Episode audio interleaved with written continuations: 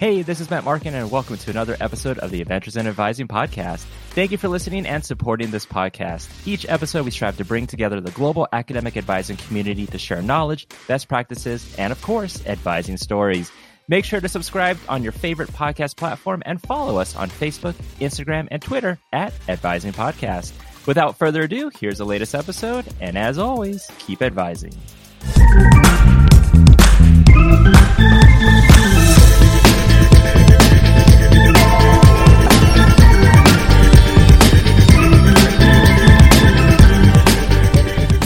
Hello and welcome to the third episode of Adventures in Advising of 2021.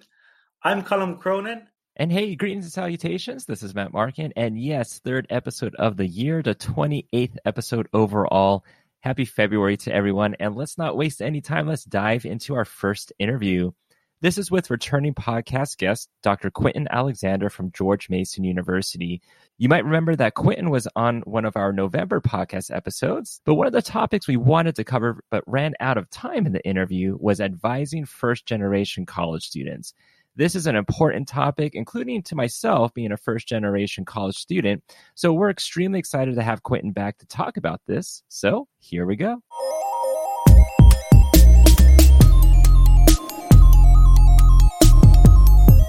Well, Adventures in Advising podcast listeners, we have a returning guest with us today, and that is none other than our good friend, Dr. Quentin Alexander, Senior Director of Academic Advising from George Mason University. As you may recall, Quentin was on episode 22 of the podcast titled Listening, Leadership, and Best Practice. So we asked Quentin to please come back and chat with us. So welcome back, Quentin. How have you been, my friend? Thank you. Well, it's been a busy semester since we last spoke in October. Lots have happened. And so I'm happy to be back and to, to talk about this very special population of students, like you said, that's near and dear to you and me. I mean, I was a first gen student, so this work is, is, is a passion of mine. And Quentin, I suppose um, the for people from maybe outside of North America, when we talk about first gen students, and, and um, can you to tell us a little bit like how we define that cohort of students? Yeah, so there there are multiple definitions of first gen students depending on which institution of higher education uh, you are. So it can be regional, but the one that's the most common first generation students are students who are the first to attend college in their family and have not had a parent to graduate from a four year institution. So that and, a, and that is specific here, four year institution in the United States, because we know four year institutions outside the United States may look different. And so some some institutions may include siblings in, in, in that, but most institutions will say that, you know, it is first time attenders um, to a four year institution um, or even a two year institution who have not had parents graduate with a four year college degree. Yeah, and that's good to know because yeah, depending on if it's a financial aid application or someone applying, and there's a question on on the university application, are you know are you a first gen student? Many times, like it's almost like a different definition or slightly different definition depending on where you're applying to. Yeah, what's what's interesting about that, I, I found in talking with colleagues across the nation that how this data, how these data are captured, is inconsistent, right? Mm-hmm. So if you put that on application, a lot of students don't even know what the term first gen means. I, I, I was a first gen student, but I don't think the term was created at that time. I was in the early 80s.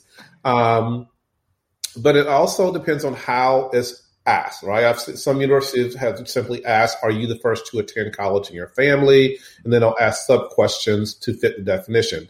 Did either one of your parents attend, or I mean, sorry, did either one of your parents graduate with a four year degree? Mm-hmm. So they're very specific. And then some will just ask a general question such as, um, did either one of your parents graduate with a four year degree? Not that this student is a first time attendee. So they may have had an older sibling who attended. Mm-hmm. So it's, it's, complicated, but I think as a general thing, you know, I, I see two tenants. Student is the first to attend a four year institution or two year institution in their family, and a parent has not graduated from a four year institution. And then I suppose, Quentin, can you talk a little bit about where your interest in first gen students comes from? It was it your was it your own experience or something else? You know, it, it is a it's it is a developmental um, culmination of things. So th- I have to tell a little story that goes with this. so when in my previous career, I taught middle school, and part of my job after my third year of teaching, I was given a job by our central services to look at why minority students were not succeeding in the public school system where I was, and I was in a particular middle school setting. And so I dealt with a lot of students in that setting that when I did things such as went out into their neighborhoods and that sort of stuff, I found that these were students whose parents did not go to college. They were working class for the most part. But I also found these students are very intelligent, but no one really let them know that they were intelligent, right? And so my push was you know, to get them to see if they were interested in college and how this happened. So that's how, that was my first introduction to what students who don't have parents that graduate from a four-year institution um, know and don't know. And at the time, I didn't even know that was called first generation either. You know, fast forward to my doctoral program, I um, worked the program at Virginia Tech called the MAOP program. It's the Minority Advancement Opportunities Program. And it was specifically designed for minority students um, who were interested in STEM fields. And in several conversations with students that I counseled and did programming for, I realized that a lot of these students were first gen students and they had specific struggles uh, that most first gen students had. But I also found they were very resilient. So my interest stemmed from there. And I was doing my doctoral work. I think had I known more about first gen before I started the doctoral process, as in the research, I probably done my dissertation on that. But in in the end, I just decided to do to dig into the community, uh, do presentations. I did trainings. I did all sorts of things because when those students told their story, they were telling my story. And suddenly, my four year or four and a half year experience at the University of North Carolina back in the early 80s made sense to me. I, I couldn't figure out why I was struggling know, during those first two years. I couldn't figure out um, why I didn't know what other students knew. And this was not specific to race for me because there were black friends of mine who really, I was like, why do they have it so together? What's going on there? And it was like years later. I mean, I'm talking like maybe six or seven years ago. We created this Facebook page called You Know You Went to UNC in the 80s When, because that was such a nostalgic time at the University of North Carolina, right? The Jordan area era, et cetera. and so as I'm reading through, you know, all the posts and stuff, and I'm becoming friends with these people on Facebook and kind of looking through their profiles, I'm like, oh, so oh, your mother was the dean of research at this university. And then it made sense to me that they had information and knowledge and support that I didn't have in the academic sense. My parents were very supportive, but they didn't graduate with four year degrees. They didn't know what they didn't know, you know, in terms of how to help me get through. They just knew that financially they needed to support me, um, my morale, etc. And so that, you know, as I be, as I went into the, the professoriate and, and I only taught graduate school because counseling degrees are graduate degrees. Um, I work with a number of graduate students in that I advise as a faculty advisor who were first gen students, noticing some of the same characteristics. So that thrust me into seeking out what resources that the university have for these students and for other first gen students. And so that was sort of my introduction to what is this like on a college campus? And I will say at the university where I was, uh, that's Virginia Commonwealth University. They did a pretty good job of first gen students. I mean, it wasn't perfect, but they had they had programming, they had all kinds of stuff. And then I fast forward to another university, my last university, and they had zero programming. And so I, you know, I dealt with a lot of students because I just am a social person, and grad and graduate professors can be very isolated because we teach in the evening. So I um, placed myself on campus uh, to start meeting students in the student in the student activity center, and I found that a lot of students had the same narrative. So a colleague of mine and I, Dr. Erica Brown Meredith, decided to start a program specifically centered on these students. How do we help these students out?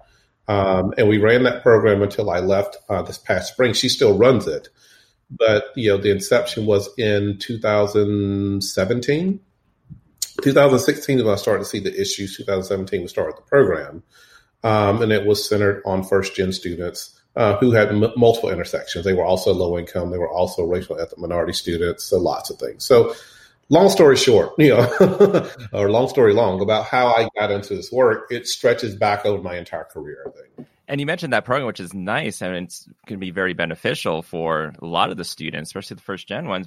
And like for me, like I feel very fortunate for my upbringing where you know my parents were like you're going to go to college. When i was like why? You know then they didn't really have an answer although except that's what you need to do because we didn't go so you need to go. And you know i was fortunate to be part of a middle college program so i got to go to college early while in high school. And then when i went to the four year university i was part of the education opportunity program. So like i had guidance like throughout and a lot of students don't. And also like with with some institutions that may not have some of these programs or like mm-hmm. a program that that you developed we hear a lot of let's celebrate first gen. And first gen students you know they're they're great. We need to have a day for them a week for them a month for them. We have november set aside for first gen students. And it's like you know hooray we have it. Congrats on being first gen. But as staff or as advisors or as faculty, like what do we do with that? Yeah, that, that's an interesting thing because at my last university, which had zero programming for first gen students, we had a, we did start a committee, you know, um, that was the first gen committee. Um, and I will say the, the intent was good, but the efficacy, we were, you know, bound by a lack of support at an upper administrative level. We weren't funded, et cetera, but we did have a, a, a first gen celebration. Still, in the end, the program that I created was the only program on campus, and it was not university funded. It is now, and I mean after the fact, and thank goodness, but I continue advocating with Dr. Brown Meredith to get the program funded. It's funded on a minimal level, and so that question of yes, we celebrate them, um, we talk about them, we know their characteristics but when it comes to advising, do we know how to work with them? Right? It's a very specific population. And it's a population about whom we should not make assumptions. There are hard facts out there about first gen students that we all know. We know that, you know, first gen students, by definition, they're who they are. We know, at least for your university, we know that first gen students um, have a strong intersection of being either low income or racial ethnic minority students. And so those are things that we do know. We do know that those are populations of students, even with those individual identities absent the intersection, will have difficulties navigating the university environment. And so when you put those three intersections together, you have a trifecta that if these students um, you know don't have the resources that they need or at least the assistance and exposure that that could be a recipe for disaster for them it puts them at risk and I say it puts them at risk because people often call them the at risk population or not an at risk population. They are a population that has risk factors, okay, that may impede their their their um, pathway toward de- degree completion. And so, what what I see is my purpose, I guess, is really making people aware um, of, of, of first gen status, what that feels like for students, assumptions that we cannot make or assume in advising and or other student related service sessions um, specific strategies to work with first gen students specific conversations you can have with them. Um, one thing i'm finding lacking is that there is lots of research out there on first gen students but there is nothing specific at least not that i've seen so far maybe a couple articles on actually advising first generation students. And we know that advisors are the point key persons on a university campus that move students towards degree completion and, and, and to hit that goal. So if we and we talk about strategies such as proactive advising, and we might mention that this is the strategy that's helpful for a student, but how? Right? We may talk about holistic advising. So there, so it's, it's looking into really developing a specific research agenda around how do we serve first gen students as academic advisors? That becomes that that's become one of my goals is to figure out how do I get all communities to engage in research, whether it's action research, whether it's um, you know your typical quantitative qualitative research, sharing your programming, conceptual articles, whatever. We just need a body of knowledge that is specific to advising this population. And based on what we know about the population, what we know has worked, and actual research, actually sitting down and talking to students and saying, okay, tell me about your experience. You know, yes. And Quentin, I think you've, you've done a really n- nice job of outlining that and, and some of the, the factors in, in, in play there. For people who are listening to this and who either are, you know, um, inspired for the first time or have been considering it for a while and are, are, now kind of saying, right, I actually need to do something about it. I need to look at, at programming how and and the, I know that that you there, there's no panacea for this, but how would you go about maybe getting buy-in from institutions if somebody is inspired to look to put something in place? So I would say the the first thing is you have to go in with facts. You cannot go in with I think or I saw. You can't go with this sort of anecdotal approach because people will try to debunk that because either they're not knowledgeable about first gen or just can't relate, right?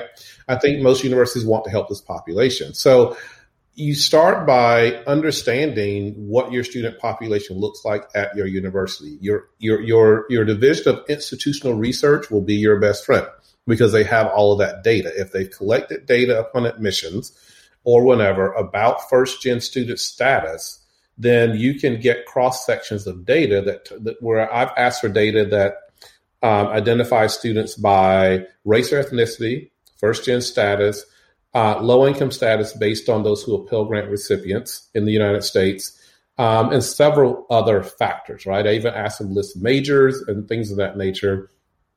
And then I look at GPAs. I want to, and I don't just look at their current grade point average. I go back to the application process to college. I want to know what their high school GPA is. I want to know if they received any sort of credit for dual enrollment. AP courses, IB courses. I want to see what their experience is like before they got to the university. And once they get there, using that data to really triangulate that data with how they're performing at the university. If they are not performing well, then there's some, some, some reasons why they're not performing well. And it's 99% of the time, it's not because they are not academically capable. Because there's some sort of obstacle that they're encountering. So if you can gather that sort of data, right? And go in and present it, say, hey, we, if you start to see a trend, like I saw a trend, I said, these are first gen African American students, uh, a lot of them from low income backgrounds, and their GPAs range from a 1.6 to a 2.1, and there's 75 of them. Okay. And I'm like, this is this is inconsistent with the data on the demographics of the percentage of students at the university. So you have to go in and make those sort of, of, of analyses and really understand what is your platform for working with the students. Not every first gen student is going to require that sort of assistance. Some will come in and will be resilient, hit the ground running. They've had people in their background who have have have, have introduced them to stuff. Like I don't think I would have ever thought about college, even though my aunt went to college. I remember her being in college when I was in second grade, but that's about as much as I knew, right? So you fast forward um, to my senior year in high school, and it was my high school librarian who took an interest in me during my junior year while I was actually getting in trouble in the hallway. It was, it was, a long story, but anyway, she um, started talking to me about you know what I could do and how I thought about college and this sort of stuff. And this, this is all new to me, right? And so she's the one that really guided me through to applying for and getting into college. But once I got there, like we had support programs, but they were mainly for racial minorities, right? And that for me was not too much of an issue as much as was how do I get to this university? That was my bigger problem there. Stay with us. We'll be right back. Cracking the college admissions code just got easier. I'm Rebecca Gordon, your go to fictional college admissions counselor for the rich and famous. Tune into The Admissions Game Satire Edition and uncover my top secrets for surefire Ivy League admission. Ditch the old Photoshop your face onto a water polo hunk trick. We reveal all the latest loopholes. So laugh and learn with The Admissions Game wherever you podcast. So you may not know the answer to this one, but I'm going to throw it out there. All right. you know, we talk about first gen students and w- once they get to college, maybe even the application process, and then hopefully having some resources for them. And I think you bring a good point that like n- not every first gen student is going to require like so much help or whatnot. Mm-hmm. Even going to like high school or middle school, as these students are going through the different grade levels and then getting to college. So like by the time they get to college, okay, now we have to work with them at that point and hopefully catch up to where they're at. Do you feel there's a, a nice transition, whether it's just first gen students or just students in general from high school to college, or things that we could help to work on with that? Wow, that's a loaded one. So so there are some colleges out there that have transition programs, but these are not wholly nationwide, right? Yeah. There are some programs that reach that under some colleges that understand because they have very high first gen populations that this transition needs to start back in high school, even middle school for some of them now, right? And working with them so that they can recruit them to their university with the support. There, there is a program, um, I think it's a program in Northern Virginia that does that, um, that works with students and tries to get them at least into the community college system and then have an articulation agreement with the four year institution.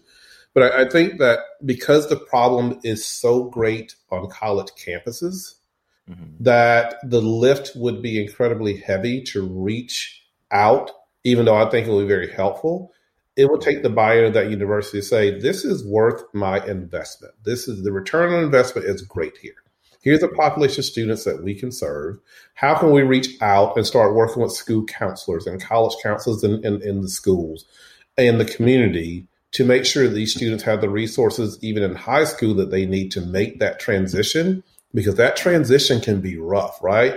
We have a lot of first gen students who are very popular in their high schools. They've done well in high school and then suddenly, uh, but they've done well in a way that I, the stories I hear is that I didn't have to study in high school. Of course, it's typical for all students, but I didn't have to do this. To get to college, and there are other issues that they deal with. Now, I take move-in day at my last university, where this one student I saw him sitting on the sidewalk, and I was like, he just had his head between his his his arms, like like you know, I thought he was crying, but he just like I went to go talk to him. He goes, I can't stay here. I was like, What do you mean you can't stay here? It's the first day of move in, you know? And I saw his parents sitting in the car. They looked sort of helpless, right? Uh, or at least I thought it was their parents. It was my assumption, right? And he looked at me and he said, Both my parents had to work today.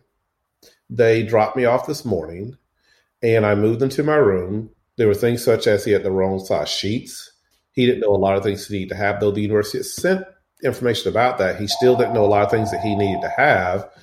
And he was experiencing, he was a low income student as well. So he was experiencing these families moving their kids into the dorm and going in and setting up their rooms and all the stuff that they had. And he goes, I'm doomed from the beginning. I don't have one third of what these people have. I don't know one third about what I'm doing here.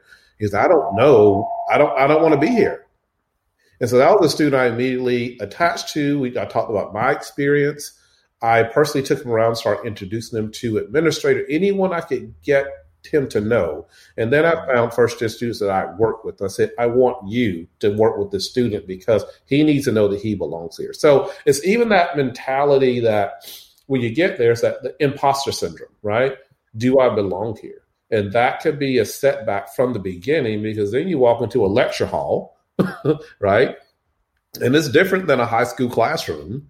Um, suddenly, you, like most college students, you have all of this time that you have to organize and understand and what to do and how to study. And if your financial aid doesn't come through, who do you talk to? Or do you feel like you even have the cultural or social clout to go in and talk to them?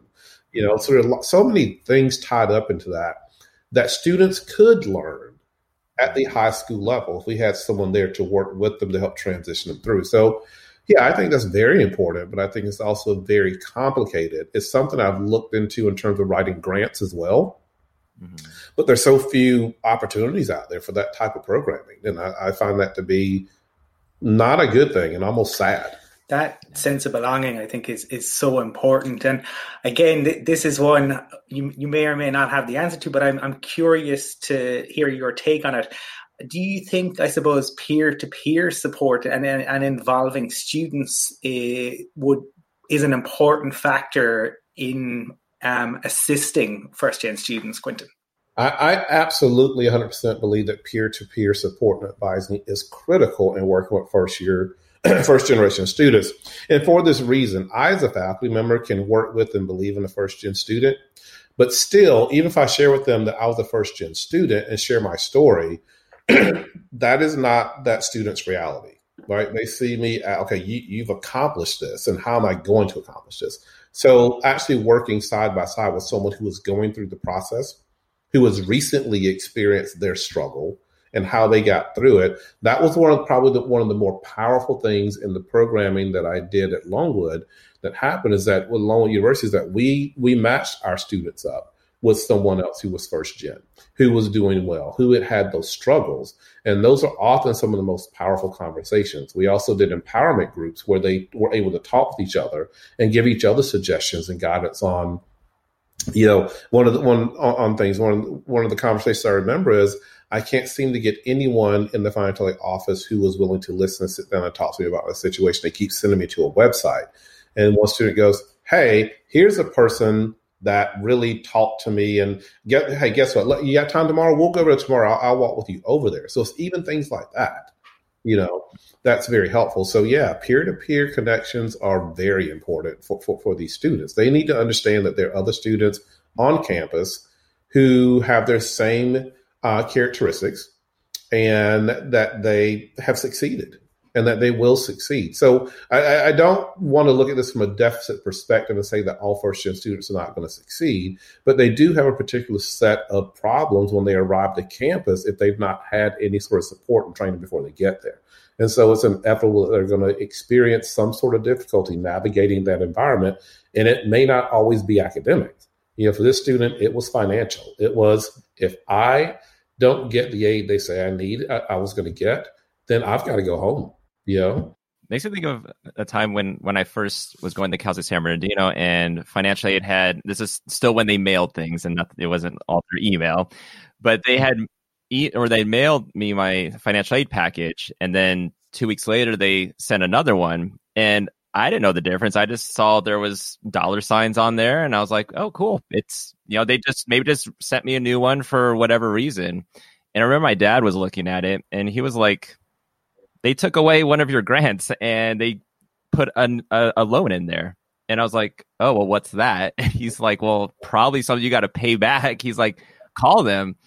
And so I called them and, you know, then, you know, they gave me a reason why they did what they did. And so I was like, okay. I told my dad, he's like, no, no, no, call them back. he's like, no, no, he's like, you need to get that that grant back. He's like, we're not gonna be able to pay this this loan. He's like, unless you're going to. And I'm like, yeah. oh, I, I guess I don't know. So ended up figuring out, and then they they gave me the the grant back. But had I not yeah. had my dad look at it, I just would have just probably had a loan that I didn't. Need. Yeah. And think about the students who don't have their parents at their access mm-hmm. when that happens. Those who are hundreds of miles away from home and and some of them that, that can't travel back during breaks because of finances or for whatever reason, maybe working or whatever, um, they would probably have said, "Okay, I'll just take this loan," not re- not realizing the implication. Six months after graduation, you have to pay that back. Let's start paying that back, and how's that going to impact you and your salary and what you know, that sort of stuff. So, yeah, there are all sorts of. They're just so. It's such a complicated topic. Mm-hmm. And when I think about programming around first gen students, my initial thought is that advisors should be first in front in, in line with that because guess what? Students don't have to see other entities at that university graduate. They do have to see an academic advisor. Right. You know, we work with course scheduling, we work with add drop, we work with uh, special academic actions, degree audits. Um, yeah, we do all that stuff. So what happens if a student never sees an advisor and an advisor doesn't understand their issues, I have plenty of stories I could tell you about, um, you know, what, what's happened with first gen students because of assumptions of a poor advisor. And I'll give an example of one of my former graduate students who is now in a position where she's in an academic advising position, coordinating for one of the medical medical units at um, Virginia Commonwealth University. Her story is was fascinating to me because I said, you know, I can tell my story all day long, and it sounds really typical, right? Black, male, first gen, low income student. That's you know that can be a typical story. Her story, white female, um, trying to get into nursing school. She had a white female nursing advisor and they had to pass this test in their sophomore year to actually get into the nursing program. Well, she did not pass the test twice. And so the advisor brought her in and said, So why are you not passing the test? She goes, she goes, Well, I have to work 35 hours a week. She was a first gen student. She was low income. She had to work 35 hours a week to even be at the university. Her advisor looked at her and said, You have to call your parents and tell them that you have to spend that time studying, that you cannot work that much. And so here's an assumption that here's a white female advisor who probably was not first gen. Here's a white female first gen student saying, telling her narrative, I have to work. Did she know she's first gen? Probably not. But she did know that neither of her parents graduated from college.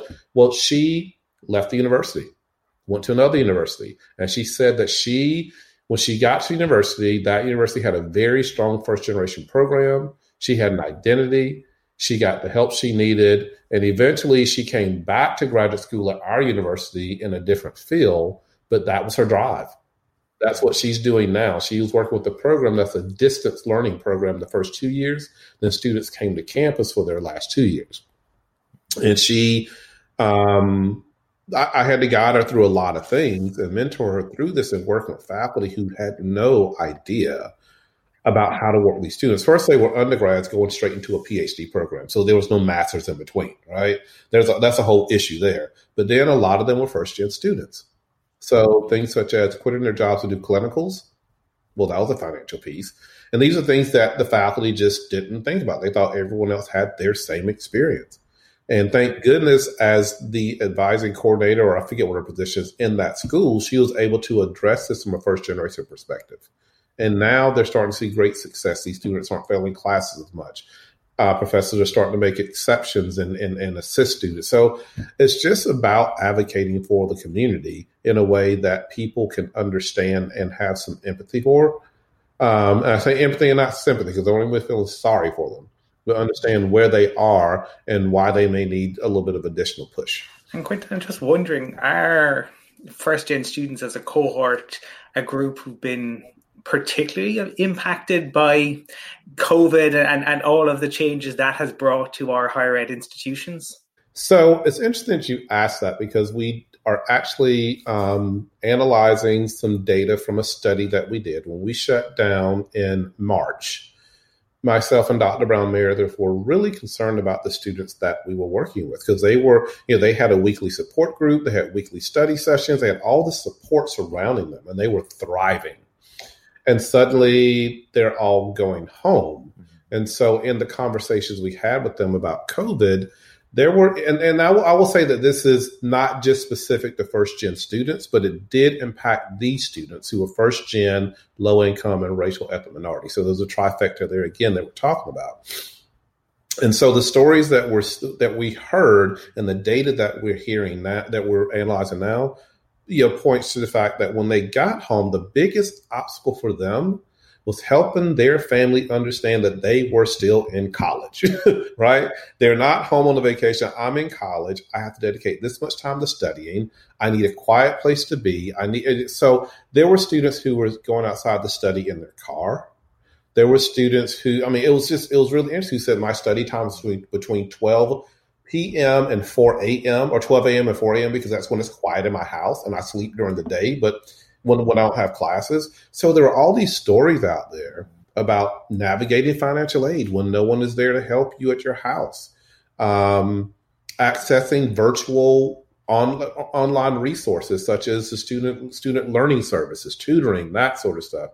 So COVID has really impacted this population quite a bit, and luckily for this group, we we were able to continue these virtual support groups and they talked about the fact that had they not had those groups, they probably would have given up. They needed a connection back to the university. They need to be on the ground.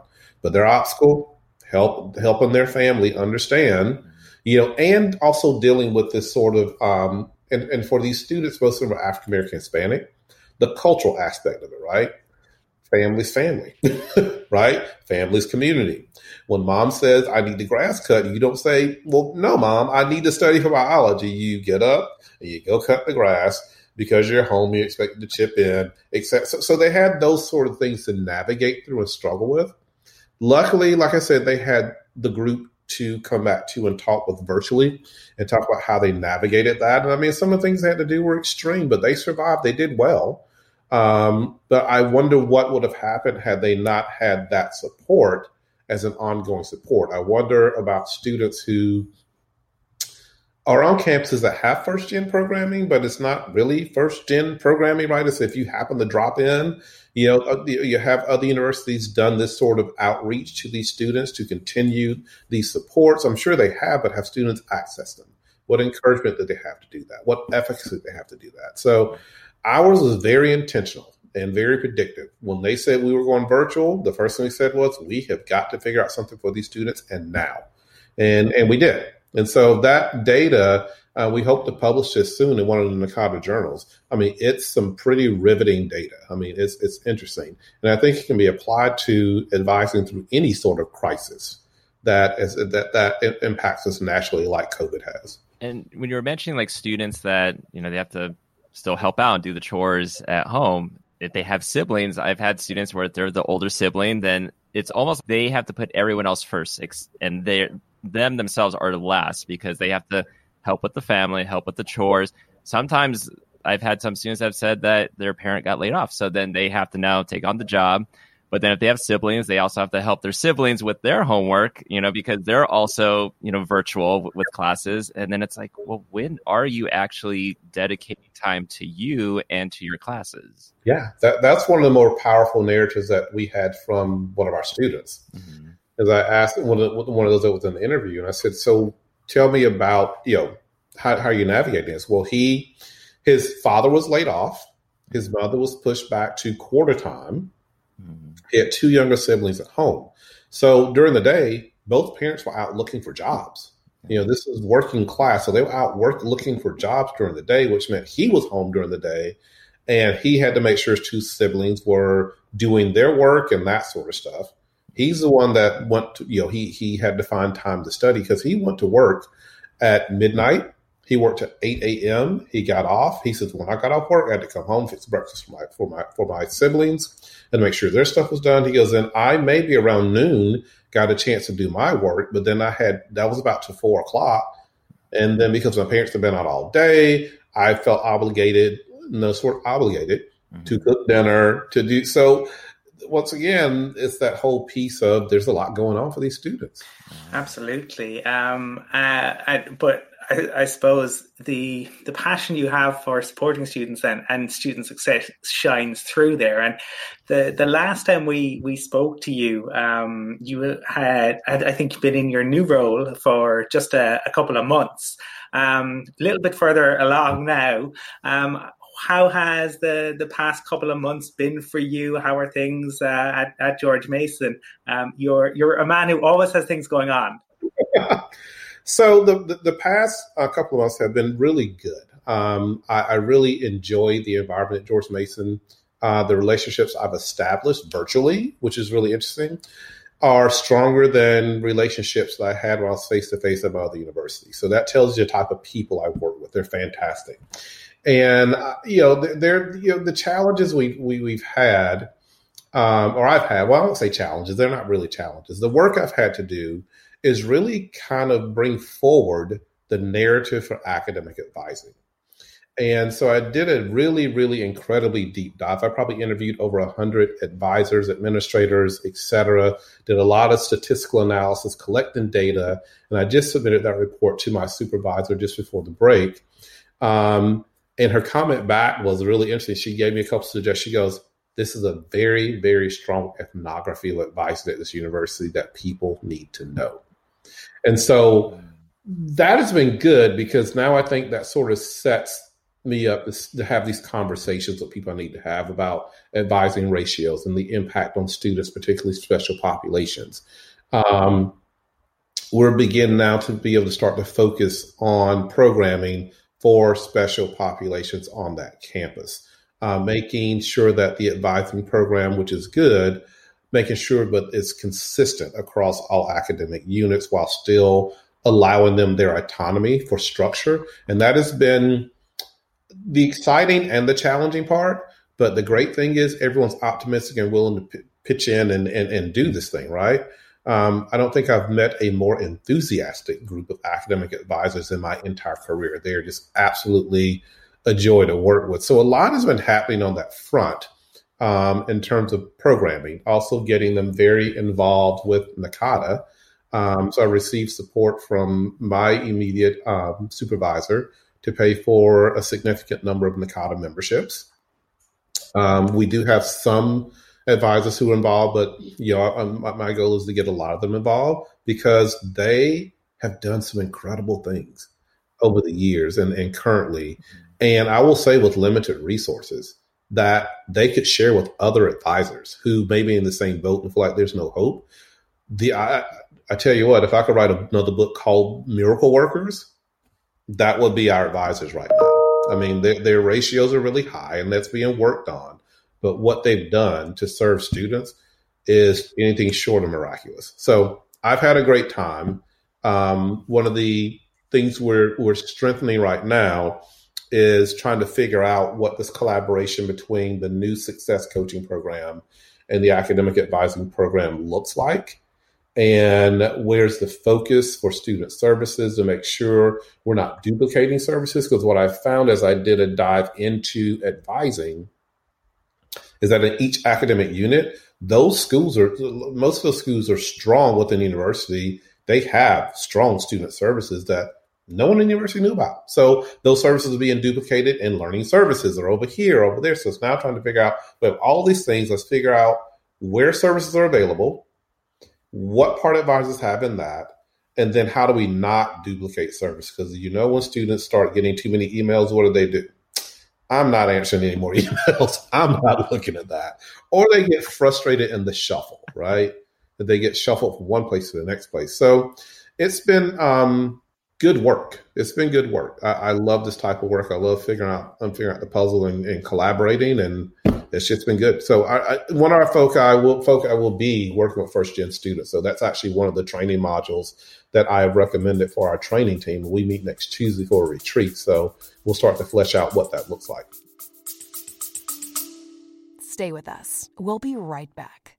You love listening to podcasts, but have you ever thought about starting your own podcast? Maybe you want to build a brand, grow your business, or are looking for an excuse to talk about your favorite hobby. Whatever your reason for making a podcast, Buzzsprout is the place to start. Since 2009, Buzzsprout has helped over 300,000 people launch their own podcasts. Buzzsprout walks you step by step through the whole process and will give you powerful tools to start, grow, and monetize your podcast. Ready to get started? Click the link in the show notes to get our free step by step guide to starting your podcast today.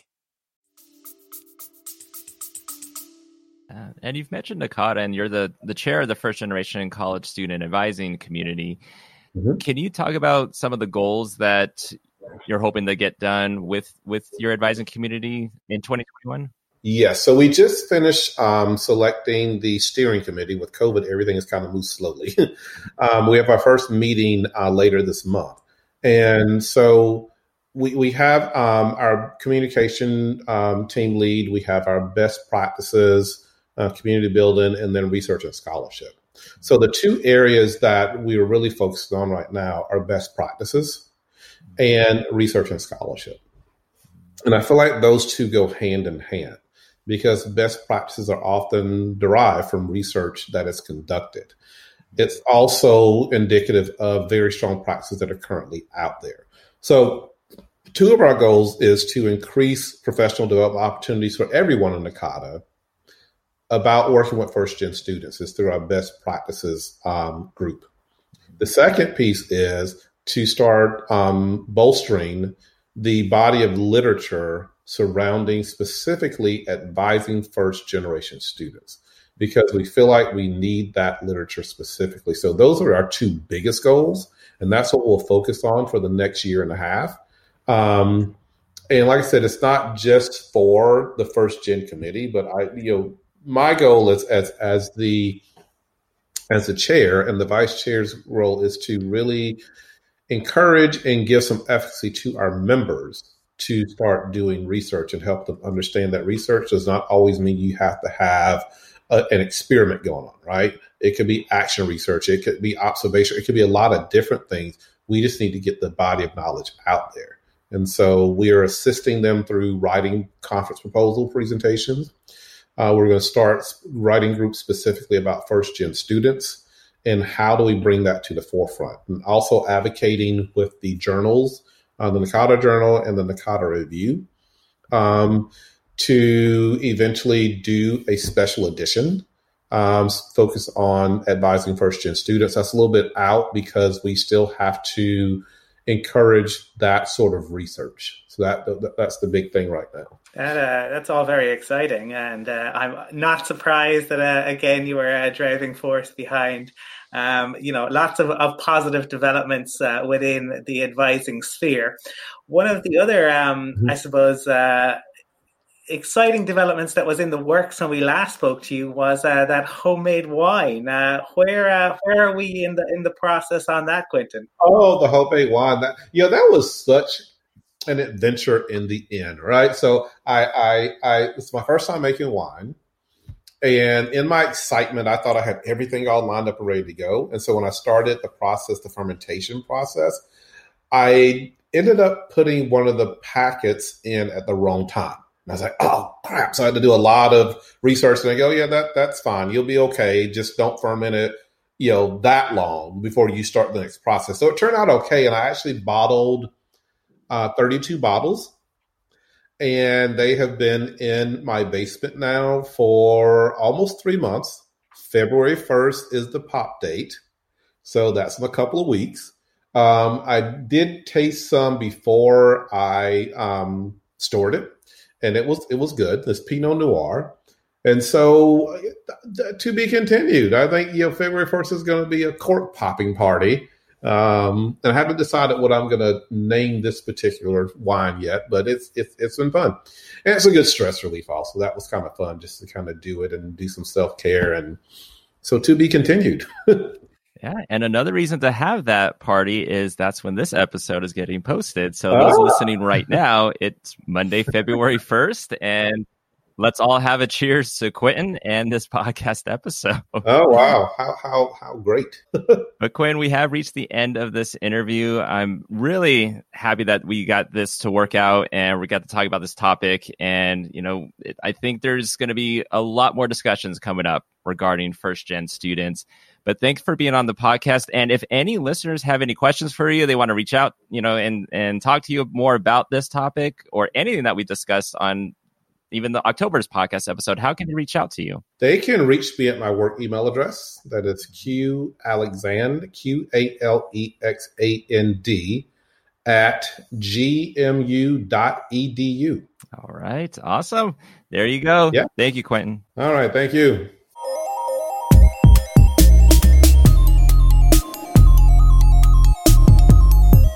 I always feel I learn from conversations with Quentin, and that interview is no different. Wonderful insights and practical advice. Yep. And thank you again, Quentin, for coming back on the podcast for part two.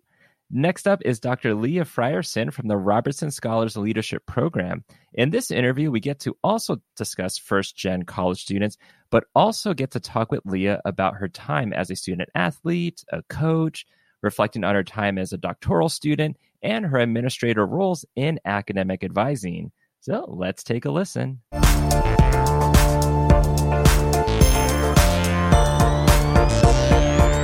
Dr. Leah Frierson is a native of Belleville, Illinois, and has spent 10 years in the state of North Carolina. She has worked for over 17 years in higher education and has extensive experience working with students in academic advising and student support. Prior to working with the Robertson Scholars Program, she served as the Director of Academic Advising at the University of Richmond. She also worked at crosstown rival, the University of North Carolina at Chapel Hill, as an Assistant Dean of Advising, as well as the Assistant Director of the McNair Scholars Program, a PhD preparation program for undergraduate students.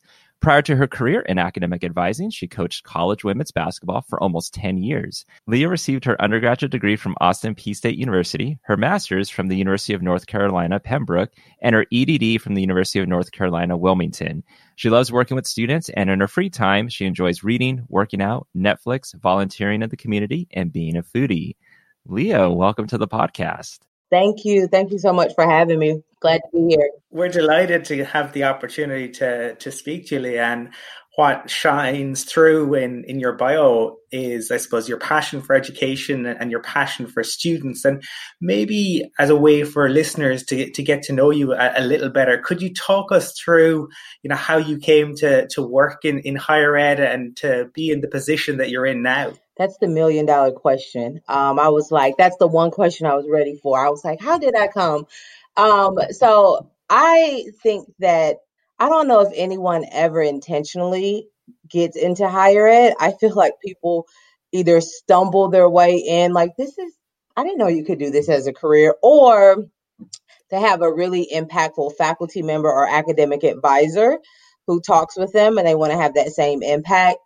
Um, so for me, I actually started my higher ed career coaching and it wasn't intentional. I had a job after graduation and all of that, but I just specifically remember my um, college coach calling me and saying, "Hey, you ever thought about coaching?" And I, I turned my nose up at him because I thought, "No, like, why would I do what you're doing?" And he said, "I had a friend who was looking for someone, and he thought I'd be good at it." And I dropped everything and moved to North Carolina to take a job making a lot less money. We'll just say that it wasn't very much living in a bubblegum pink dorm room to coach basketball, women's basketball. Um, and I did that for like nine years, and transitions happened, and got into academic advising and support, and the rest is history. You were you've been a student athlete, and you were also the coach for the women's basketball team. And I know like you're a four time honoree of the athletic director's honor roll, Arthur of Ashe Sports Scholar Athlete Award, helped capture the second straight Ohio Valley Conference title. You've done a lot, and mm, homework. I see. I, I, didn't even remember all those things. I, I try. I try sometimes like you have experience like as a student athlete as a coach and i think sometimes like maybe as faculty or as advisors we kind of don't understand a lot of what student athletes actually have to juggle. Can you can you talk more from like your experience and then also as a coach coaching these students like what what what student athletes all their responsibilities are? Yeah i think um I think that there is this misconception sometimes around being a student athlete that everything is handed to you, um, which is not the case. Um, I just I remember I'll, I'll I'll talk to this from two different angles. One as a player, a former player, and then one from a mm-hmm. coaching perspective. And it's funny because when you start as a player, you tend to hate your coaches at certain points in time and then you promise yourself if you get into coaching you'll never be that and then you turn into that and it's a really weird dynamic right? And you just it's a power trip. But i will say that mm-hmm. student athletes really walk a very disciplined life and it's a very structured life. Um, it does not always appear like that but we are held to a very high standard. Um, you know kind of the common message is you are always wearing your jersey all the time in class, in the community. If you go to a party on campus, that's fine. That's we do that, but you still represent this team in this university. Um, I think a lot of times we are held to stricter diets and mm-hmm. um, waking up at 4 a.m. and you know students work, other students work and things like that. But and not to discredit that at all, but also student athletes travel all the time on the weekend. So you go and play a basketball game, get in at three o'clock in the morning. You're expected to be in class at eight, nine o'clock, class all day, sports, weights, film, individual workouts. It, it's an on repeat like all academic year. Um, and you really miss a lot of those things like holidays and birthdays and important moments. Um, I don't I don't even think until I got out of coaching I knew what like I was like, what's a holiday? Like this is a real thing where you get to hang out with your family and just relax and not have to rush back.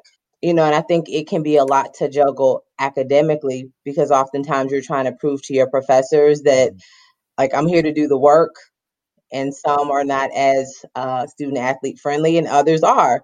You know, it's kind of hit or miss, but um, I do think that you know student athletes have a higher level of expectation on them at all times for how they behave, how they perform in the classroom, what they do on the court, and in this day and age, particularly in the culture and climate we're living in today, I can't even imagine being a student athlete right now. Like it has to be so difficult with everything going on in the world and the things in their face. Well, um, I suppose in terms of the, you know, student athletes juggle a lot, but mm-hmm. you, you know, while coaching, you were also juggling because you've continued to, to study throughout your, um, your working career.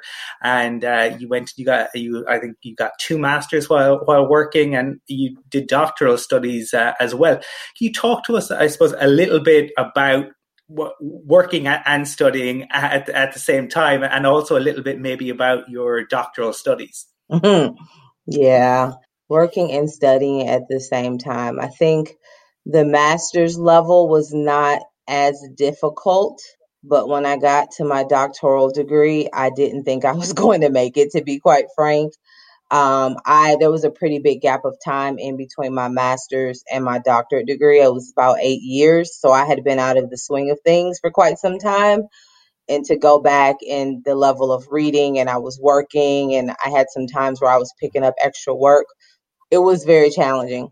I will say that. You know, the master's degree was interesting just because, you know, I got one of my masters um, was in physical education with the sport admin. So at that time, you know, that was what I was doing. So it was very easy. But when I transitioned, I remember in my doctoral degree, and I'm outing myself, but I, I think I cried after every class um, because myself, I myself am a first generation student. And so I didn't necessarily have anybody who I was looking at like, oh my gosh, you did this thing, and it was all very new to me. And I had been out so long, right? When you have been out of studying and reading at such a high level and at such high volumes, right?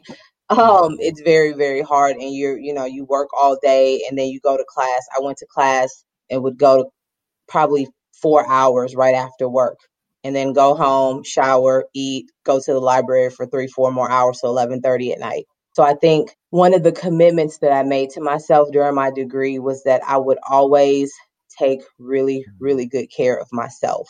And I would say for probably 85 to 90% of that time, I did really, really good. I promised myself I wouldn't stay up 24 hours. So if that meant spending all day on the weekends in the library so that I can get a good night's sleep during the week, that's what I did. And I made that commitment. And I think it made a huge difference. It made a really huge difference. I think also in our the program that I was in, I had really supportive faculty members, and so even though I cried after every class because I didn't think I could do it, um, I will say at um, at the University of North Carolina Wilmington, where I got my doctoral degree, um, they were the ones who were like talking me off the ledge all the time. Very, very supportive, and I don't think I would have made it through that program if I hadn't had the support of faculty and my dissertation committee um, the way they were. That's amazing, and so you've had you know those mentors and that support system in a way that's kind of helped out but like you talking about crying after like every class it kind of reminds me of a, a story that someone mm-hmm. once said where i don't necessarily know the whole quote but it was essentially that like you can take 15 minutes a day to cry to you know do whatever it is but like once you're done with that 15 minutes you get to it and and you get on it and it seems like mm-hmm. you know mm-hmm. and it's all paid off you know, in the sense that you've done all this and you've accomplished so much which is something too that you know i want to talk about is like and i asked quentin alexander who we've interviewed for this podcast episode. I asked him this question, so I'm going to ask you the same question too. and that's you know, at at many institutions we celebrate first gen. You know, there's um, November as the celebration week or day or month for first gen, and there might be T-shirts and you know ice cream or whatever it is if we're on campus that that we're celebrating. But what do we do with that, like as a university or as advisors helping first gen? Because we know to celebrate, but how how are we supporting first gen students? Yes, so I think um, so. So to your point of the first gen week that a lot of institutions celebrate, I think I think that's wonderful, right? Like mm-hmm. you're here, you made it. But I also think we have to be mm-hmm. careful about what that message is to our students because first gen doesn't mean that you're not smart. It doesn't mean that you're not mm-hmm. talented, or it doesn't mean that you're not supposed to be here. So we're celebrating you getting here, which is great. But there could be some undertones of, I can't believe you made it. And so to me, I think we have to also be very mindful of saying, you were resourceful enough to figure out where you fit. We knew you would be here, but you had to figure out the best place that was going to support you as a first gen student, as opposed to there being this kind of undertone message of sometimes like, oh, you made it. Like, we didn't think that you were when you were as bright, if not brighter, than some of your peers. Right. And then what was the second? Sorry, I just had to get that off my chest because I think very deeply about these things. Yeah, absolutely.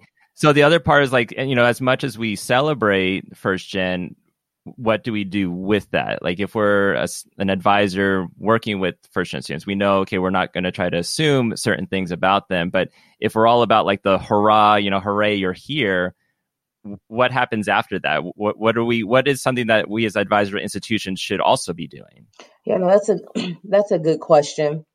I was just having this conversation the other day about the importance of us as advisors. You know, we tend to have a lot on our plate anyway, right? Advising is kind of the be all end all. Like, if I don't know where else to go, my advisor's going to know all of the things.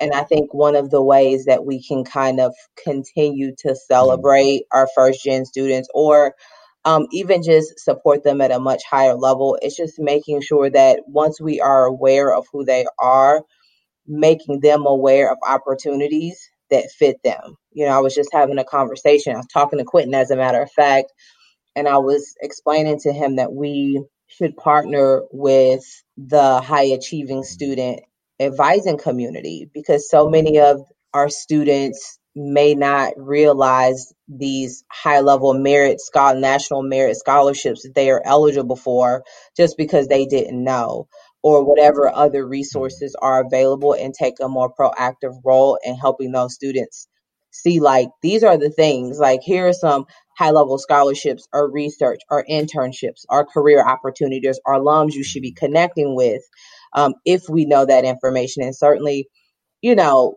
depending on where you work, you might not have the capacity for that, right? But I think once they're identified or even knowing who your liaison is on your campus and talking with them to see what do your students need? It's as simple as a conversation. What do they need? What do they want out of their experience here? And then just being intentional. If it's something as simple as passing on information to the person that's the liaison for that particular group on campus. And Leah, I know that you are you're very involved with with NACADA, and um, you, you, mentioned Quentin there, and I know you're involved in um, some of the advising communities. Can you talk to us, I suppose, a, a little bit about how you know you first um, got in, involved with uh, with NACADA, and I, I think you're now part of the Emerging Leaders Program. Mm-hmm, yes. Can you talk to us maybe a little bit about your NACADA journey as such? Yeah, I um I think when I got out of coaching, I wasn't sure where I fit. Like if coaching is such a kind of a niche area, if you will.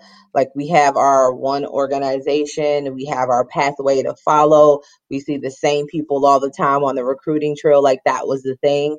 Whereas with advising or any other unit in higher ed, right? You only see them at the annual conference and you how do you, you know, find the community and the professional networks outside of your own campus? And so advising or NACADA was that avenue for me to figure out like who are my people? And you know what are they doing? Or how are they staying afloat? Or how are they building connections? And so i mean it really just started with me joining the organization and, and going to like the state or regional conferences that we held.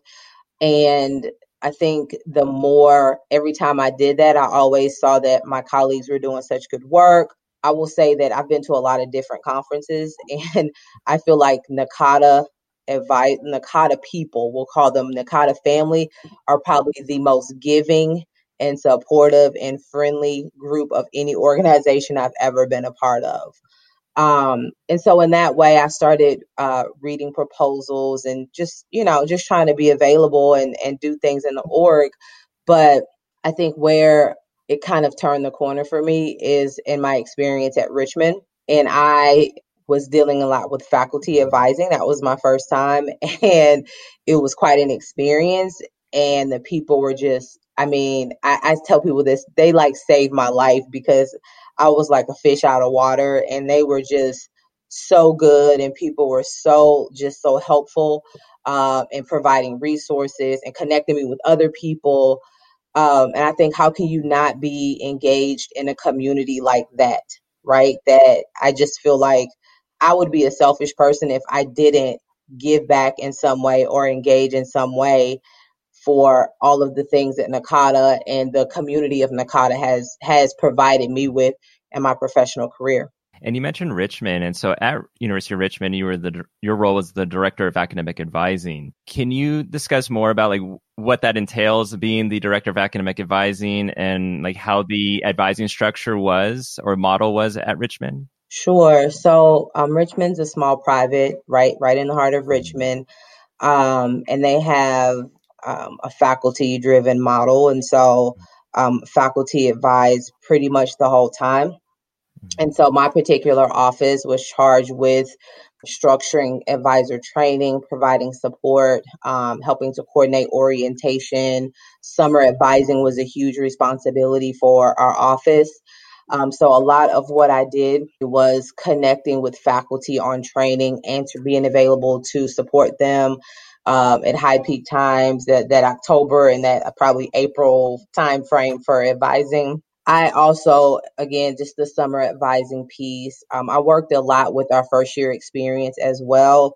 So just working with them on what is it, what is the support that our first year students as well as our transfer students took on, um, making sure, making all of the advisor assignments, keeping up to date with all of our resources. Um, so that was, you know, it's a lot of kind of administrative logistical piece our office did uh, with the heavy lean towards just the structure of it um, to make it easy for our faculty advisors. And you you moved across then to a new job um, in the the midst of COVID, and you're now with the the Robertson Scholars Leadership Program. Can you maybe tell us a little bit about the the program and, and a little bit of, about your your role and, and what it was like starting, um, I suppose in in August of 2020? mm, there's lots of paranoia with moving in the middle of a, a, a, pandemic and people breathing on all of your furniture where you're moving and stuff. But um, the the move itself wasn't bad. It was right up the street. I wasn't moving to a place that I didn't know, so I think that for me made it a little bit easier because I have some of my closest friends here, and so it was a very familiar fa- place. So in that way, it was easy. Um, certainly, I don't know if uh, sometimes onboarding virtually uh, certainly is a challenge because you're not necessarily in a position to build that rapport with your colleagues in a way that would normally happen, right? You have to be a little bit more intentional about that. But the program that I work for is a merit leadership program at Duke University called the Robertson Scholars Leadership Program. Um, it's a great program. I'm going to just toot, toot the horn. It's a great program. So I think the interesting part of our program is that it is our program serves scholars at both UNC and Duke, and it's a leadership development program. And so it's a highly selective program. Our students are really smart, but they also are very involved in like social justice, environmental studies, and sustainability, entrepreneurship. Um, they just have a real drive for change in our world in some capacity. Um, but we serve students on both campuses. We have a lot of leadership programming for them. Um, it's a fully funded program, so the students get school paid for for four years. Um, I think the unique part about our program is that our students are dual citizens of both universities.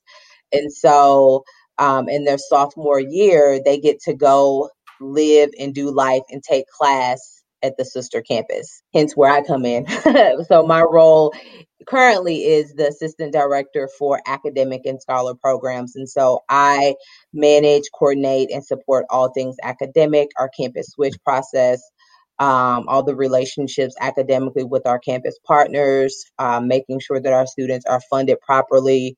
um, all of that, talking career, academic connections, um, helping them really process through um, just kind of what it means to be a scholar with our program and leadership and connecting all the dots. And then, like I said, just doing a lot of the programmatic pieces of leadership development. I love that many of these roles as you know, director or of these programs, it's all you have such a connection with the students and kind of working mm-hmm. with them through their time. And I find this one fascinating that there's that dual in- institution where they can take those classes and at both campuses. And I find that very mm-hmm. amazing to do. And, and congrats with everything that you're doing with that. Mm-hmm. Now, one of your previous roles was as assistant director for the McNair Scholars Program. So another program, mm-hmm. in this case, a preparation program. What's all involved within McNair's program? Because I know many schools or people have heard about McNair's, but could you talk about what McNair's program is and how it prepares students? Yeah, it's a um, it's a PhD preparation preparation program for it's a mm-hmm. trio. Let me say that it's a trio program, so it's a federally funded trio program. Um, but we prepare first gen and low income students, and then there's a percentage that needs to be in STEM, and then if you're from an underrepresented uh, racial or ethnic minority background, um, and so. Mm-hmm. You know, every McNair program is structured. What I figured out when I was with the program, and I, that's a, probably another group of people that are amazing. Like the people that do McNair um, are just awesome. Like I had a wonderful like just relationships and opportunity to network with those folks. So they are awesome. Mm-hmm. But McNair can be structured very differently at their every institution. So I I can speak to what it is at UNC or what it was when I was there. Um, but our program was basically a two year mm-hmm. program. So students apply in their sophomore year, and then we built out kind of a cohort model. So in your first year, we're laying the foundation for your research, what it means to be um, a doctoral student, helping you build up those skills that you need. And then that second year, it's all preparation for interviews. Um, they do a lot of presenting their research and working, they get a faculty mentor they get GRE preparation, which is huge. Fully, our program, um, our UNC matched um, a lot of that funding, and so we were able to provide some GRE preparation for our scholars, which was really helpful because that can, for the particular group that we served, can be a hindrance sometimes in terms of not having the proper support and training for GRE.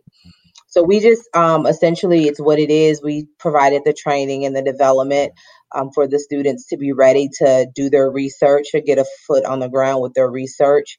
Um, they had faculty support, so they'd have a faculty mentor um, while they're in the program, and then they would go once they're done with their project, and we every year we take them to some sort of summer like summer experience or some sort of academic year experience to present their research. They do have a summer program where they come and they live on campus during the summer and take a couple classes. You know, it's it's a lot of different things, but we pull in a lot of our campus partners to that program um, to help support the scholars. And Leah, you've obviously worked at a number of different institutions kind of throughout your career and you've taken on different roles and responsibilities. I was just interested in, from your your perspective in terms, um, and, and as I mentioned, you are on the Emerging Leaders Program, your approach to to leadership and, and, and what leadership looks like to you. Oh, that's a good question, especially since I work for a leadership program and I'm in a I'm in a leadership program through NACADA. Um, so I would say for me, leadership does not equate necessarily to a title, mm-hmm. so to speak. But I think for me as a leader, I often look at the people around me and try to look at what is it that they're good at or try to figure out like what is the thing that drives them that keeps them up at night that motivates them and figure out how that thing, that desire, that drive fits in the scope of our big picture goals and try to make sure I'm a I am a people driven person for good or bad, but try to figure out how do I help you to become good at what you do and to know that you bring value and then center that value and piece it like as a piece of the puzzle to what we're doing and then I think kind of second to that would be also me leading by example. I do not or try not to ask people to do things that I would not do. in my leadership. I try to display a high level of, of ethical behavior and just being transparent and honest. You know, I don't think I, I don't have to know everything. That's why I have people around me that are really good at some of the things that I'm not as strong at. And I think that's okay. I think we're all walking alongside each other. And I would rather you be out in front and me in the back than me trying to be in the front and get all the glory. So I think that would be in a nutshell how I would describe how I think about myself as a leader or leadership. That's a great answer, especially when you're saying about not asking someone to do something that you wouldn't do, you know, because it just shows that it's such a team effort w- with all mm-hmm. of this. And going back to first gen students, sometimes there's the, I guess, conversation piece that may or may not happen between like the parents and and the student where you know as much as the parent wants to be supportive of their child in college they may not understand everything that is involved with that.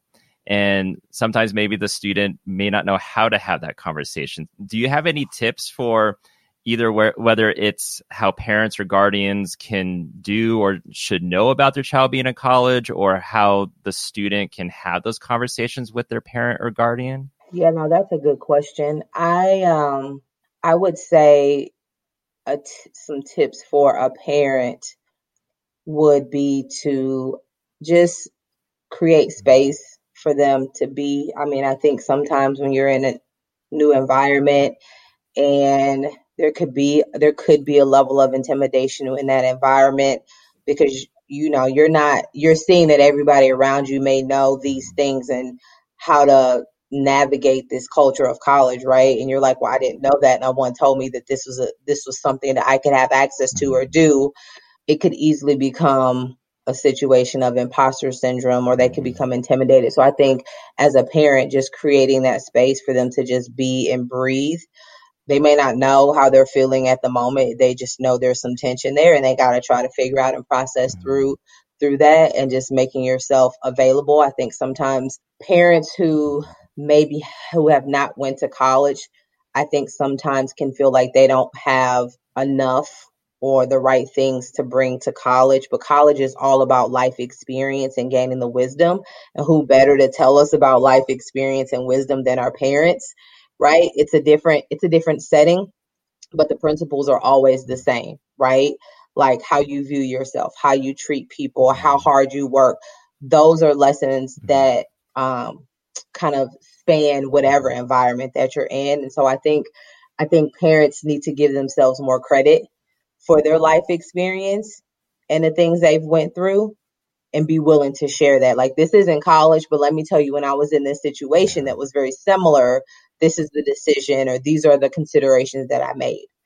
Um, and then on the flip side of that, for students, I think stop assuming that your parents won't know what you're going through. Give them the benefit of the doubt that yeah, they didn't go to college, but as I stated before, they have a lot of experience and a lot of wisdom mm-hmm. that could help me frame how I think about approaching a situation or a circumstance and be willing to be open. Because if you're not open and they want to know and they're maybe feeling some sort of insecurity that's going to create a tension between you and them that really doesn't even need to be there.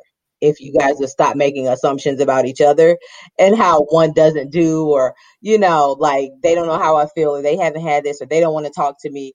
Right. all the fun things that happen in the dynamic of parenthood and they have a child right um mm-hmm. so i would just tell encourage a student to be open with their parents and say you didn't go you maybe you didn't go to college but I mean, you've worked for 25 years. Surely you've came across somebody that was not very nice surely you dropped the ball in on a situation and you're trying to figure out how to fix it. Tell me how you fix it. How did you approach it? And I would be very confident to say that both would have something to offer on both ends of the stick.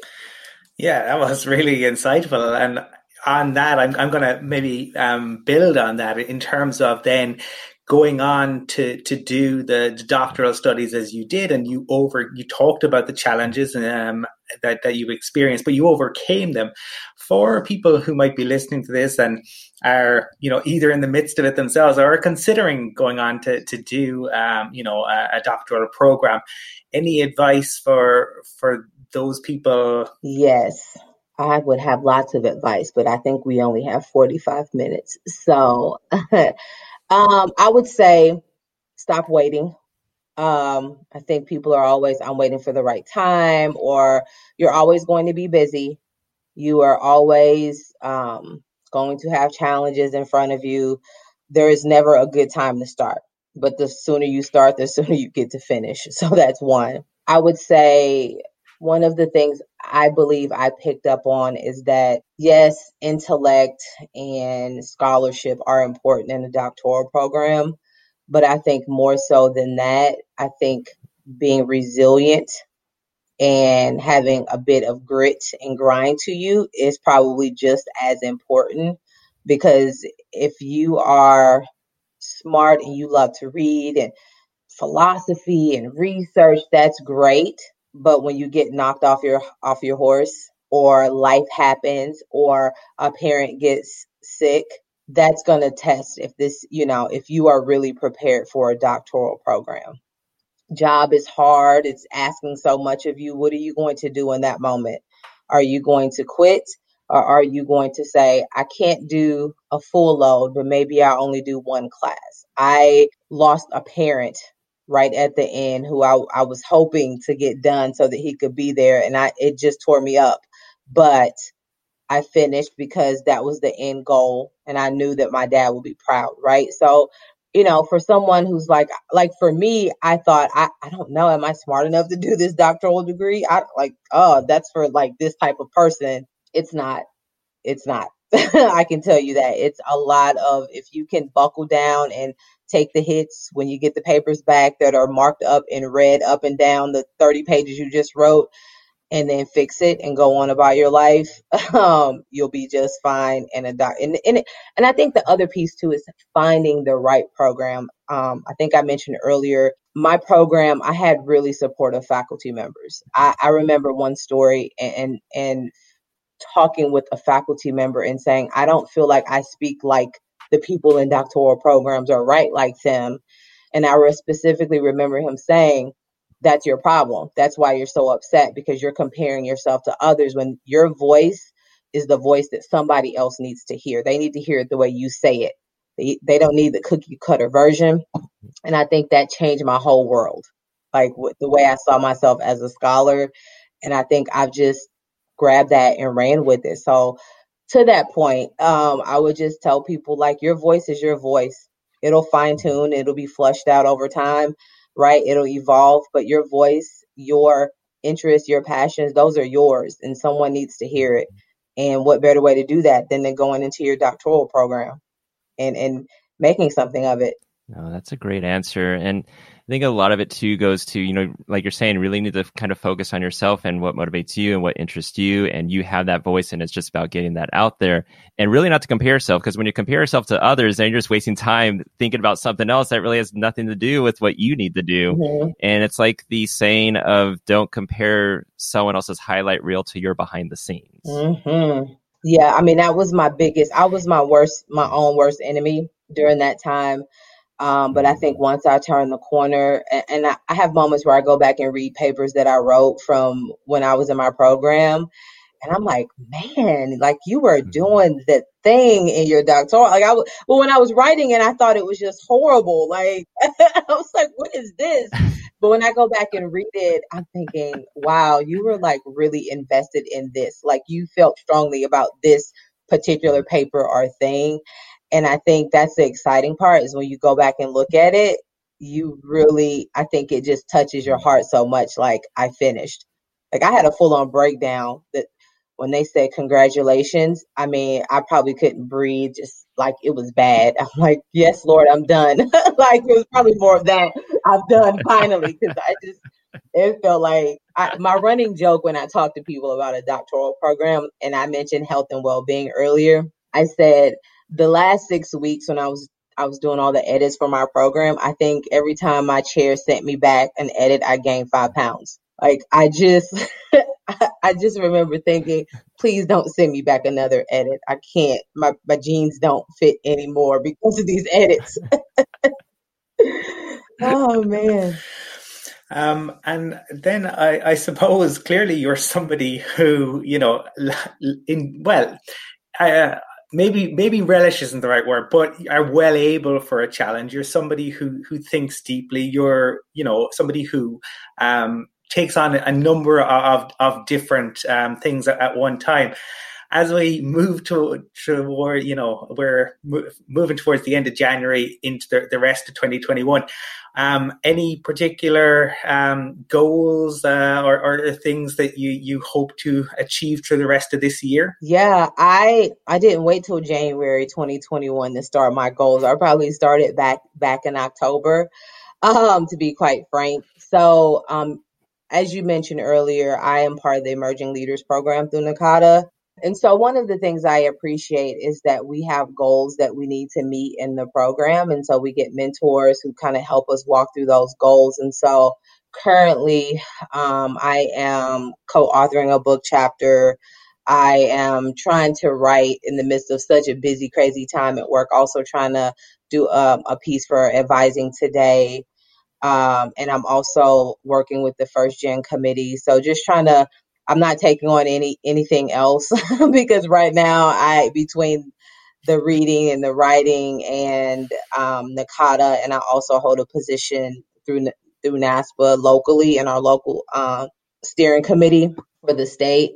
Just trying to do those things and do them well. Um, I don't set lofty goals. I just try to stay consistent with what I'm doing. And I don't strive for perfection, but I do strive for excellence in everything that I do.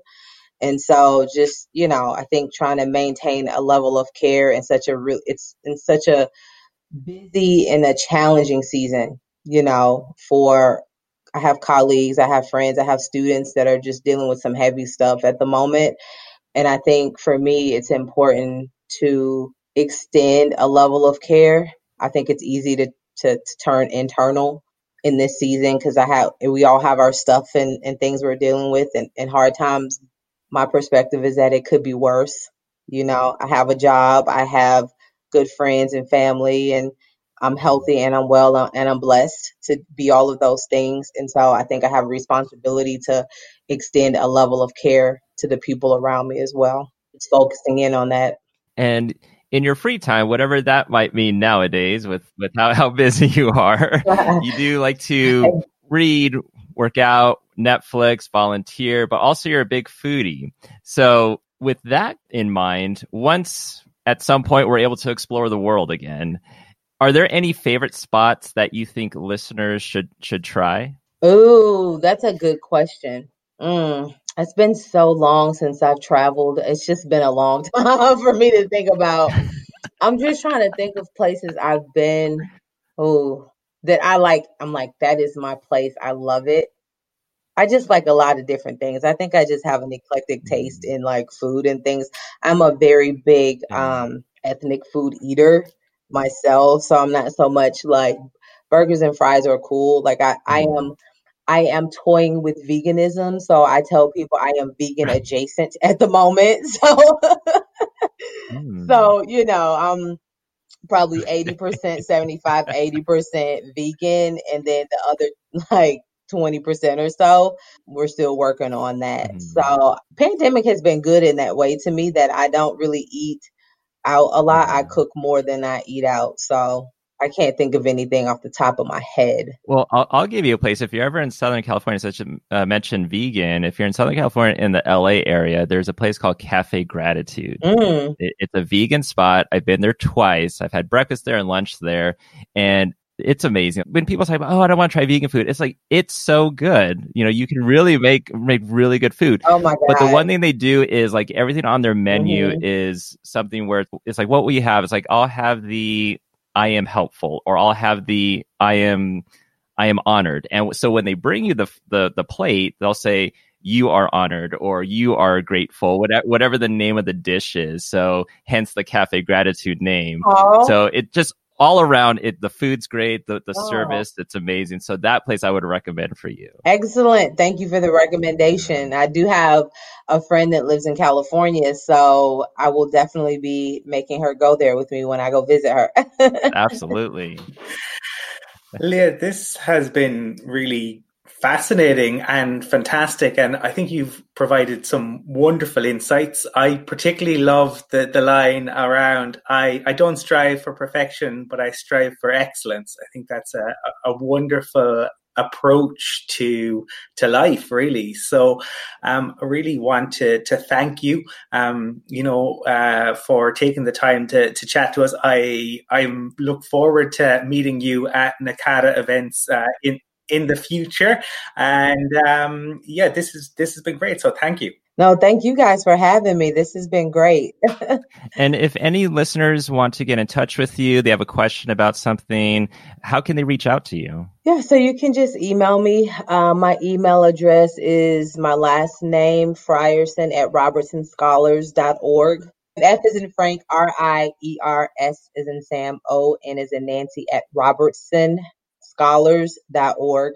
And what's your favorite basketball team? My favorite bas I have one in all of across all basketball, and it's UConn women's basketball. That's it. Everything, and I, I absolutely love Gino. I think he's a great coach. I like I love his philosophy, always have. Um, outside of that, I really like players a lot. Um, that's kind of evolved mm-hmm. over time. Um, I was I was a Dennis Rodman mm-hmm. fan when I started playing basketball, and I was nicknamed the mini Dennis Rodman because that was what the position I played in college, and I was very good at it. So, uh, but right now, I just sometimes I'll try to follow players when I have time. But thank you again for being on the podcast. No, thank you.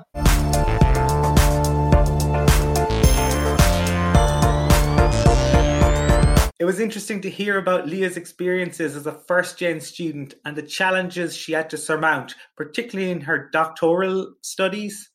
I want to highlight a couple of upcoming proposal deadlines for the NACADA International Conference scheduled for Athens, Greece in June. The proposal deadline is Tuesday, the 2nd of February. And for NACADA's annual conference scheduled for Cincinnati, Ohio in October, the deadline is Thursday, the 18th of February. You can find more information about both of those conferences on the NACADA website. And this brings us to the end of episode 28. Thank you so much for listening. We hope you found these interviews informative, insightful, and worth the listen. Remember, you can subscribe to this podcast on your favorite podcast platforms Apple, Google, Spotify, Stitcher, just to name a few. And you can follow us on social media Instagram, Twitter, and Facebook at Advising Podcast. Thank you again. And as always, keep advising complication, complication, complication, complication.